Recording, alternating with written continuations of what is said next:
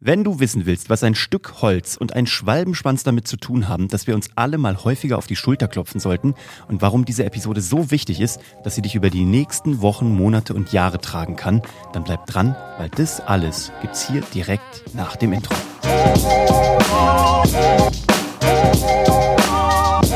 Hallo und herzlich willkommen bei Hashtag Happylist, der Podcast, der dir heute einfach mal sagt, dass du ein verdammt großartiger Mensch bist und dir einfach mal so richtig gehörig auf die Schulter klopfen möchte. Solange, bis du es noch mehr selbst machst. Ich bin Uwe von Grafenstein und mir ist am Wochenende eine Erkenntnis gekommen. Ich bin zum Klopfen in den Keller gegangen sozusagen.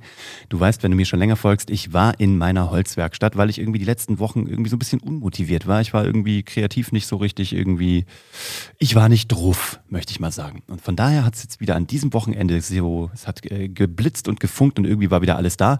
Ich bin runter und habe ein äh, so ein Brotzeitbrettchen gemacht neben einer Gummibandpistole für meinen Sohn.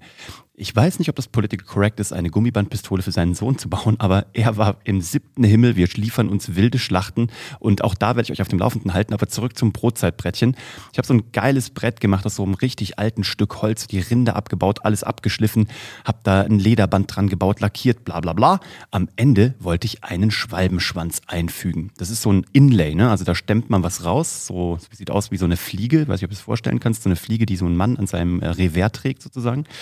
Nur nur aus Holz und dann wird das rausgestemmt per Hand aus dem Stück Holz und ein neues Stück Holz in einer anderen Farbe wird eingefügt, nämlich eben in dieser Form eines Schwalbenschwanzes.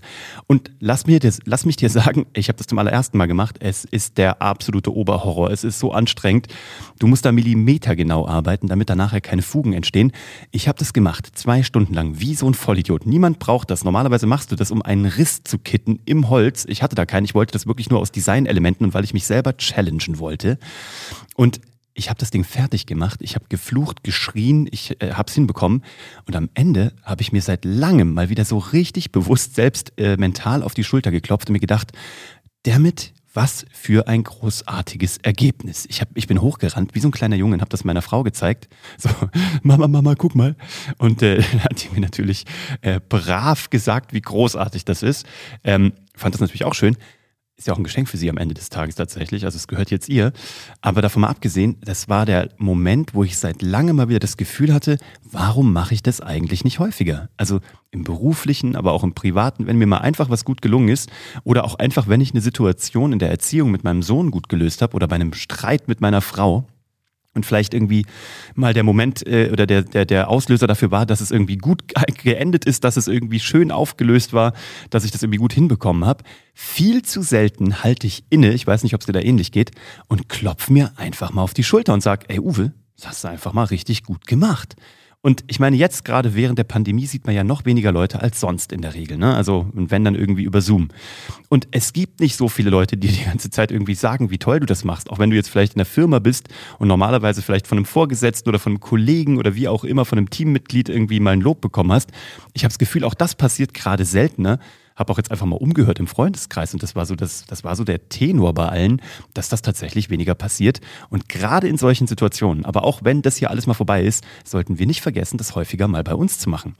Auch wenn du einfach mal beruflich was Geiles gerissen hast, wenn du einfach mal wirklich einen Erfolg hast, einen Auftrag nach Hause geholt hast, eine Arbeit gut abgeliefert hast. Ich springe dann oder ich tendiere dazu, direkt ins nächste Projekt reinzuspringen, mich direkt ins nächste zu vertiefen und ich feiere gar nicht meine kleinen Erfolge. Und ich glaube, das sind die Leuchttürme und die Highlights, die wir alle in diesen Zeiten uns einfach setzen können, um so ein bisschen den, ähm, den Serotoninspiegel und den Dopaminspiegel, keine Ahnung, eins von beiden wird wahrscheinlich für Glück verantwortlich sein. Ich bin da nicht so äh, firm. Auf alle Fälle meine ich die Glückshormone. Die sollten wir einfach mal den Spiegel konstant anheben durch kleine tägliche Reminder, Manche Leute schreiben sich abends ihre fünf größten äh, Erfolge so in ein Buch rein. Ich glaube, da in die Richtung geht das hin. Ich muss mir das jetzt nicht aufschreiben, aber ich muss mir einfach bewusst werden, immer wenn ich das Gefühl habe, boah, ist das gut geworden, klopfe ich mir jetzt wirklich auf die Schulter. Ich mache da jetzt keinen Spaß. Also ich mache wirklich so tap, tap, tap, klopfe mir auf die Schulter. Also, weil das auch so ein, das, das, ich will das ritualisieren, also auch ganz körperlich. Ähm, bin gespannt, wie du das machst. Du kannst mir gerne mal schreiben, was deine Erfahrungen dazu sind und ob du dir die Zeit nimmst. Das ist so, ja, man muss sich selber verwöhnen. Und man muss sich selber was Gutes tun. Und dazu gehört, sich einfach mal einzugestehen, dass man einfach mal was richtig gut gemacht hat.